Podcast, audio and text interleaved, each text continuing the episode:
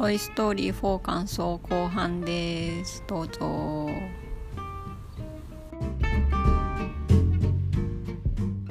まあ、僕もやっぱすごいおもちゃとずっと遊んできた子供だったから、うん。そのまあおもちゃが友達なんだよね。何歳ぐらいまで遊んでたの？でもまあ小学校あーまあ小学校ぐらいまでは結構遊んでてうん。だからだからまあその後やっぱりどうしても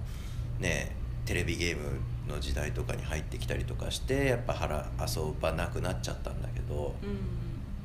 だけどまあ僕はその後継者がいなかったからん。自分のおもちゃ全部まだ実家に置きっぱなしなんだよね。うん。いやだからなんかその彼らがもしかしたらその、ねえなんか遊んでほしい遊んでほしいっていう気持ちを持ちながら自分の家の中でもう埃かぶってるんじゃないかと思ってうん。それを考えた時にもう本当に胸を締め付けられる思いになるんだよね。確かにそれはなんか、うん、感情移入しちゃうかも。うん。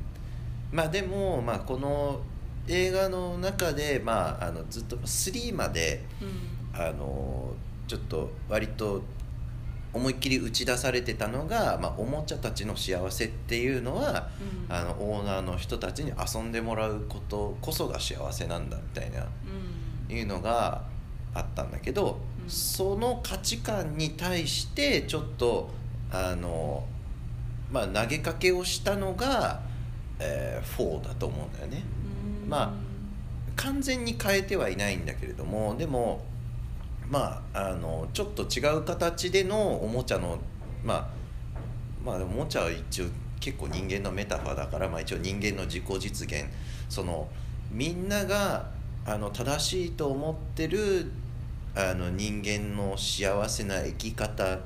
とちょっと違う生き方オルタナティブな生き方で自分の生きがいを見つけて、えーそこからその上で幸せに生きていくことができるんじゃないか。ていう多分投げかけをしてるっていうのがまあなるほど。4なんだね、まあ、それでやっぱりそ今までずっとその強固にこの,、うん。あのあった価値観としてのあのうん。おもちゃの幸せっていうのがうん。あるからこそあの、まあ、それちょっと4ではちょっと強めのメッセージになるっていう感じなんだけどね、まあ、そうだからその中で2であのいうまあ2ではその、えーアンティークであってすごい価値のあるウッディっていうおもちゃがそのおもちゃのその自分の関連商品たちと一緒に、えー日本の博物館に売られるっていうシーンがあるんだけど、うん。まあ、売られそうになるんだけれどもあの、まあ、結局自分はアンディの元に帰りたい。あのででそこであの提示される2つの相反する価値観っていうのがあってあの博物館っていうところでずっと展示されることによって自分たちは永遠のおもちゃになれる。あけれどもあの自分たちのオーナーのところに戻ったらその子供たちに遊び倒された末に壊れて捨てられるんだぞ。っていうそのどっちがいいんだってなった時に、まあ、ウッディは自分の,、まあ、あの大切なオーナーのところに戻るっていう方の決断をして、まあ、そっちの方が正しい生き方おもちゃの生き方なんだみたいな感じで、まあ、打ち出すみたいなうん感じなんだけど。うん。まあ、あのライムスターの歌丸丸さんが、まあ、これに関していやそれはだその博物館で生きていきたいっていう生き方も尊重するべきだろうっていう、うん。まあ、反論をしたんだけど、まあ、それはそれで正しいんだよね。だから、うんだからこそ、まあ、やっぱりこの4の話っていうのが、まあ、実は大事なんじゃないかと思うね。その2に対する、まあ、あのちょっと問い直しみたいなうん部分もあったりとかして。うん。そう。まああのずっと飾ってあるだけだとつまらないっていうのは、まあ、あそこに、えーあれに出てくるあの、えー悪役のの女の子のドールがまあちょっとあフォーあのそう4の4の女の子のドールが体現してるところではあるんだけれどもうんでもまああの最終的にウッディとそのボーとそのまああの野良おもちゃたちっていう野良おもちゃ。そうまああのねあの砂場とかに忘れられたおもちゃたちが。だけどあれなんか、まあ、日本語訳だと確か野良野良おもちゃたちって呼ばれてるらしいんだけどそうでもあの野良おもちゃという生き方を選んだんだよね、うん。そうなんか、まあ、公園とかに忘れられてたおもちゃっていうのは、うん。まあそのそこに公園に子供が来たらそれ拾って遊ぶ。うん。うんだからそのまあ待ち構えて遊ばれるみたいな、うん。そうやることによってまあ半永久的に生き続けるみたいな。そうね。おもちゃとしての役割もやりつつそうやりつつでも自分の力でうん。まあそのあの遊ばれに行く っていう生き方そう今まではただただ、うん。えー持ち主に遊ばれるあの遊んでもらうだけのあの関係だったけど、うん。今回はもう自分のたちの力で遊ばれに行くっていう道を、まあ、選択したんだよね。うん。そうでまあそれを選択するのがまああのえ羊飼いのボービープっていうのが、まあ、ちょっと俺の中では不思議なところがあるんだけどあれってもともとおもちゃというか置物だからうんなんかランプの置物なわけじゃん。そう。うんだからさなんか彼女がうん。うんまあそのなんか遊ばれる対象ではない。そう遊ばれる対象ではないんだよね 最初から。だからなんか何をあの人は頑張ってるんだろうっていう ちょっとなんかあなた立場違うんじゃないかなっていうのはあるんだよね。なんかまあそこもちょっと不思議な部分だまあでもただそのうん。もともとあのボービープっていうキャラは、えーまあ、ウッディという、まあ、リーダーであり、まあ、ちょっと男らしい男みたいなあの、まあ、リーダーシップを持ってる男に対して寄りかかる女の人っていう、まあ、ちょっと古い女像みたいなんでうん書かれてて、まあ、そのすごいちょっと女のあのね色気みたいなのを使って、まあ、あのそう男を捉えておく女みたいな。うん加え込んでおくみたいななんかそういう感じの女としてら描かれてたんだけれどもだからその自分で何かをするというよりやっぱりその男に寄りかかる女みたいな感じで、うん。まあ、書かれてたのを、まあ、彼女を、まあ、あの二十何年経ってそのいろいろあった上で、うん。あの自分の力で自分の足で立っめてたくましくまあたくましく冒険する女になるっていう。なんか最近の、うん。なんだ女性を割と反映してるというかなんかこう独立心というかそう自立心というか。ね。そう。いや今やっぱ本当なんか女の子マーケットにやっぱり向けてるからそうまあだからお人形さんとかで遊ぶのは女子だしそのまあ今やっぱ男の子みんなビデオゲームの方に行っちゃってるから、うんね。なんかやっぱり女子マーケットっていうのがアニメ界すごい大事なんだと思う。日本のアニメ界もそうだけど、うん。まあ、日本のアニアニメ界もやっぱすごいそのあのアニメとか漫画とかちょっと女子に向けて、ねジャンプ漫画とかもそうでしょなんかそのイケメンとか出してちょっとその女子の妄想をかきたてるような 感じの話が増えてたりあとまあおそ松さんとかあとなんかあとえーまあそうちょっと王子様系のそのうん。ハーレムアニメみたいなのがったりとか、まあ、女子の方がアンケート出すからそう。あそれで作家さんのなんか乗る順番とか決まるしうん。だからその層を大事にする方が作家さんにもメリットがあったりするから。っていうかアンケートだけじゃなくてやっぱりそのなんかうん。一途なんだよね。そうね。そうなんかより長く一つのキャラクターに対してあの思いを持ち続けてくれるんだよね。男ってやっぱ浮気するんだよねすぐ次に、うん、そうなんだそう毎シーズン俺の嫁俺の嫁って新しく自分の嫁作っていくけどうん。なんかやっぱりその不女子の話とか聞いてるとやっぱりいまだに越前龍馬が好きだったりするし。ああそうだね。うん。地図な人はそう結構やっぱ一つのキャラクターこの人って決めたらうん。やっぱその人についてずっと行くんだよね、うん。うん、だからそれそれによってその作品がずっと生き続けるしその作品とあのまああの作品のそのグッズとかも出続けるようになるし、うん。みたいな、まあ、だから、まあ、そういう意味でやっぱ女性マーケットっていうのがやっぱ今アニメ界ではすごいやっぱ大事にされてるのと、まあ、その社会的にそのやっぱりあのフェミニズムとか、まあ、フェミニズムっていうのかわかんないけど、まあ、その女性の、まあ、自己実現とか女性がこの社会の中で自分の力であの戦っていけるようにするっていうことがまあ今すごいちょっと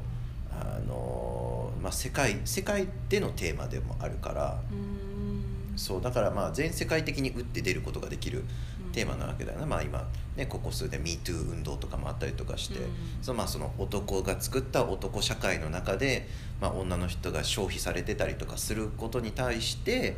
まあそれはダメなんだよっていうことを、まあ、女の人たちが団結して声を上げていくことによって、うん。まあ、そういうことをしていた権力者の人たちを、まあ、打ち倒していくという、うん。まあ、そういうそれがまあ MeToo 運動で、まあ、ちょっと今ねあのいろんな人たちが落ちてるけどトランプ大統領だけは まだトップにいるっていうね、まあこれで本当にトランプ再選したらちょっと MeToo 運動やべえなって思うけど、うん、まあそうね。うんでも「トイ・ストーリー4」で泣いた部分はある「トイ・ストーリー4」は泣かなかっああそうなんうん、やっぱりね、うん。あの今まではやっぱり僕はアンディに、うん。あの感情移入して泣いてたでアンディとアンディのおもちゃとの関係っていうので感情移入して泣いてたんだけどもう4になったら4はあの、まあ、ピクサーっておじさんたちが作ってるからあの基本おじさん親目線なんだけど、まあ、それが多分今までの作品で一番色濃く出てたん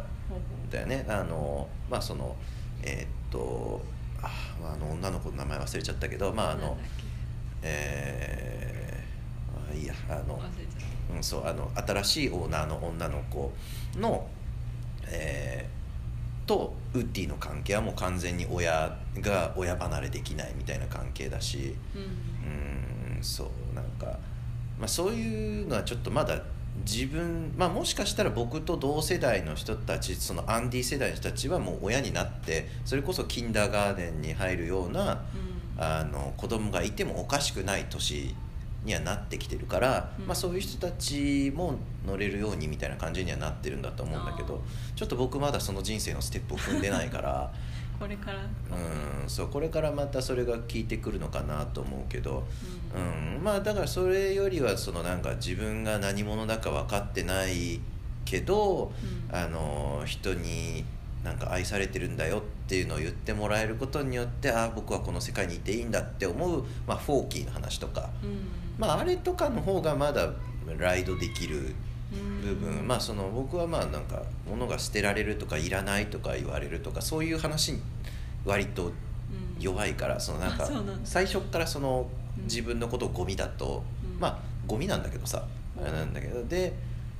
あのだけど最終的にみんなに気づかせてくれるのはあのおもちゃとゴミっていうのは実はもう紙一重であっておもちゃはいつ次ゴミになるか分かるまあでもそれはもう3の時点でも提示されてるテーマなんだけどさ、うん。最終的におもちゃの行き着くところっていうのはゴミ集却場であり、うん。まああそこで燃やされて終わるんだっていうところまでを、まあ、見せてるからまあだからそれを思い知ってるウッディとうん。あのまあ自分があのまあもともとゴミで作られてるからもうほぼゴミであるけれども、まあ、オーナーがあなたはおもちゃだと思ってるからあなたはおもちゃなんだよっていう存在の。うん。でもそれはウッディも同じでウッディのこともまああのおもちゃだとオーナーが思ってるからおもちゃうん。なんだけれども、あの4の時点でウッディはもうあのおもちゃの人気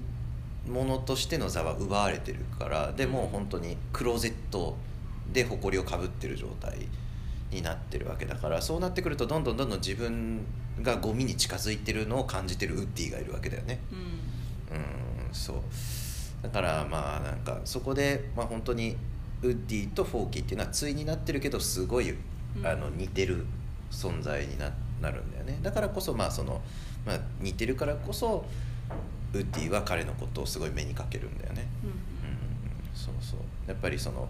彼女が自分のことをそのあのフォーキーのことをうん。大事なおもちゃだと思ってる間はうん。もうすごい幸せな時間だしその、まあ、それをちゃんとやっぱり彼に感じてほしいと思ってるからっていうの。は、でもさあのおもちゃのことをさあとどれだけさあの子が大事にしできるのかっていうのもあるよね。うんまあきなだけ。まあ好きなだけなんだけどさ、そしたらさ、まあ、また捨てられるわけじゃん。うん。そうなった時にさなんかうーんまあねなんかまあだからそれはなんかその今時のそのあのこんな世界に産み落とす親のこ気持ちが知れないみたいな子供をなんかうん。こんな世界にね生きさせる親ってどうなのよみたいなさことを言う人たちいるじゃない、ね。たまに。うん、だからあれみたいな気持ちにちょっとなっちゃう部分もあるのよね、ん。どういうこと？そのなんかやっぱりもうおもちゃとして生まれた時点でいつか、まあ、飽きられて捨てられる、うん。まあ、時が来るっていうことはそのまあおもちゃっていうのはやっぱり本当に、まあ、飽きられて捨てられるまでのうん。存在でしかなくってその彼らの幸せっていうのはその間にしかなくってその後はもう絶望しかない。絶望と死しかないみたいな。うん。でまあその運よく、まあ、ウッディたちみたいに次のオーナーに渡ったとしても、またその中でその絶望と死が待ってる。うん。でその次があるかどうかわからないみたいな、うん。まあそんな状態でさ、まあ、結局ねあの、まあ、仕事なんてもそうじゃない。うん。やっぱり自分たちが働いてるうちはその大事にねお給料とか払ってもらえるけどその後うん。使えないと追われたら捨てられてしまうかもしれないみたいな、うん。まあ、そういう存在なわけで、まあそんうん、まあね必要とされなかったらうん。その人の存在価値がないみたいなさ、うんうん、まあなんかそういう価値観自体が僕はあんまり好きじゃないんだけど、うんうん私もあんまりうんなんかそうねそうそう。そうん、別に存在価値なくてもいいじゃんってう。ん。思 うそんな自分で食べていける力があれば勝手に生きてていいと思うしうん。ただ人を殺すのはどうかと思うけどうん。それさえしなければ別にいいんじゃないと思う。うん。別に誰の役に立ってなくても。そうね。でも誰の役に立ってない人になかなかやっぱりさうん。ご飯食べさせてくれないじゃん。うん。その人が自分で稼ぐ力があって自分でご飯を食べる。でも稼ぐ力ってさ、うん。誰かの何かしらの役に立ってるああそうだね。確かに。ね。まあどうなんだ株の取引とかはどうなのか分かんないけど まあそういう、うん。まあ、あとギャンブルとかね。まあどれだけ人の役に立ってるのかっていう部分はあるけどまあでも展望が言ったみたいに確かにそうだね。人の役に立てないとお金はなかなか入ってこないかも。しそうそうそう。まあだからそれが基本的にやっぱりそのこの世の中は役に立つ人しかいらないっていう価値観で、まあ、成り立ってるっていう、うん。まあ、だからそういう価値観の人たちが結構世の中にいるじゃない。ううん。そう。でまあ会社もさやっぱりあの分け与えられる財源も限られてるからさんうん。あの役に立たない人にお金ねはあげてらんないじゃない？そう。そう。うん。まあだから結局まあそんまあ世の中がやっぱり無限じゃないから、うん。まあだどうしてもそうなってはしまうんだけども、うん。ね、無限に誰かを食べさせてあげれるわけじゃないから。まあでもその中でやっぱり今の社会システムというのは、まあ、できるだけ最大限の人たちがご飯食べれるようにしてくれてるっていう意味ではねすごい素晴らしい世界なんだと思うよ 本当に。まあね今までねほとんどの人が飢え死んでるような世界だってあったわけだし。うん。うんそうそうそうそう。まあまあそれだいぶ話がそれて そう。まあで何の話したんだっけまあ、うん、まあでもそのうん。あのまあ「トイ・ストーリー4」はまあそのなんだまあでもそうそうそうなんかやっぱりまあ今流行りの本当に思想みたいなのをまあ結構形にしてたよなってまあその女の子の実自己実現とオルタナティブな、えーまあ、自分の存在意義の探し方うん。を考えてみようよっていうあのそうなんかやっぱウッディも途中までその彼にはその今までの従来のあのおもちゃとしての生き方あの誰かに大事にされて一緒に遊んで幸せに思うっていうあとあとまああのその役割がちょっともうなくなってきちゃったからこそのあの自分がリーダーとして、えー仲間をまとめ上げるっていう、まあ、立場っていうものにちょっとすごすがろうとしてでだからあの誰もそのかけないように頑張らなきゃみたいな感じでそのフォーキーが亡くなった時もあのいなくなった時もあの誰一人かけさせないって言ってうん。あの救いに行ったりとかして、まあ、それが行き過ぎて、まあ、ちょっともうついていけないよみたいな感じに 言われちゃってまあでもそれはなぜかっていうとそれはもう誰かのためじゃなくて最終的にもうウッディのエゴでやってることだったから、あのいやそれは私らには関係ないことじゃんって言われて、まああのまあ、ちょっと見捨てられちゃったりはするんだけど。うん。うんでもまあ最終的に全部エゴだからね、人間のやることは全部本当にうん。愛もエゴだしもう本当に。なんだってエゴなんだけども、うん。まあ、エゴが過ぎるとやっぱりそのまあやっぱり人をまとめるっていうことはできなくなるうんっていうことだよね、なんか見返りとか期待しちゃうとうんいろいろトラブルになりがちな気がする、そう。でもウッディは本当に自分の見返りをそほとんど求めまあ自分彼が求めてるのは自分の居場所うん。をやっぱり確保するっていうことだったんだよね、うん。やっぱりうん多分今まで通りに仕事ができないし今まで通りにそのあのまあ新しいあの家に入ったからやっぱりその立場もまた変わってその、うん。家の一番古い一番大事にされてるおもちゃっていうポジションじゃなくなっちゃったから、まあ、その以前のその自分が、ね、才能を持ってたリーダーシップみたいなところにももうちょっと発揮する場所もなくなっちゃってたしでその持て余したリーダーシップみたいなものが、まあ、不正とかにちょっと転化しちゃったりしてそのすごい勝手な行動が目立ったりとかあのすごいちょっと困った人になってたわけだよねグループの中で。でそうなった時に、まあ、やっぱり彼にあのグループがもう実はもう彼の居場所ではなくなっていたっていうことに、まあ、気づいてで、まあ、そこから出て違う世界で心機一転、まあ、すごい大きなリスクがある世界だけどもそこに飛び込んでやってみるっていうっていうのを、まああのあのまあ、作品はすごい提示してて、まあ、だからこれからの子どもたち、まあ、そしてそれを見てるその大人たちに対して、まあ、その普遍的にうん。やっぱり、うん、大事なメッセージを伝えようとしてるピクサーのやっぱ挑戦みたいなのはすごいやっぱ感じたよね。ああそういう挑戦。うん正解は一個じゃないしね。うん。なんかこれが正しいって言われたことも意外と本当にそうなのかなって思うとなんか古い昔からのがただ続いてるだけだったりとかするし、そうそうそうそう。うん。まあでも昔から続いてることっていうのは続いてるなりの理由はあるんだけれどもね。うんでもそこも加味した上でやっぱり本当に今この時代にそれが必要なのかっていうのをうん。やっぱりと通っていかなきゃいけないわけだよね。うんそうねうんうんそうじゃあこんな感じで、まあそうですね、まあ「トイ・ストーリー4」はそんな映画でした。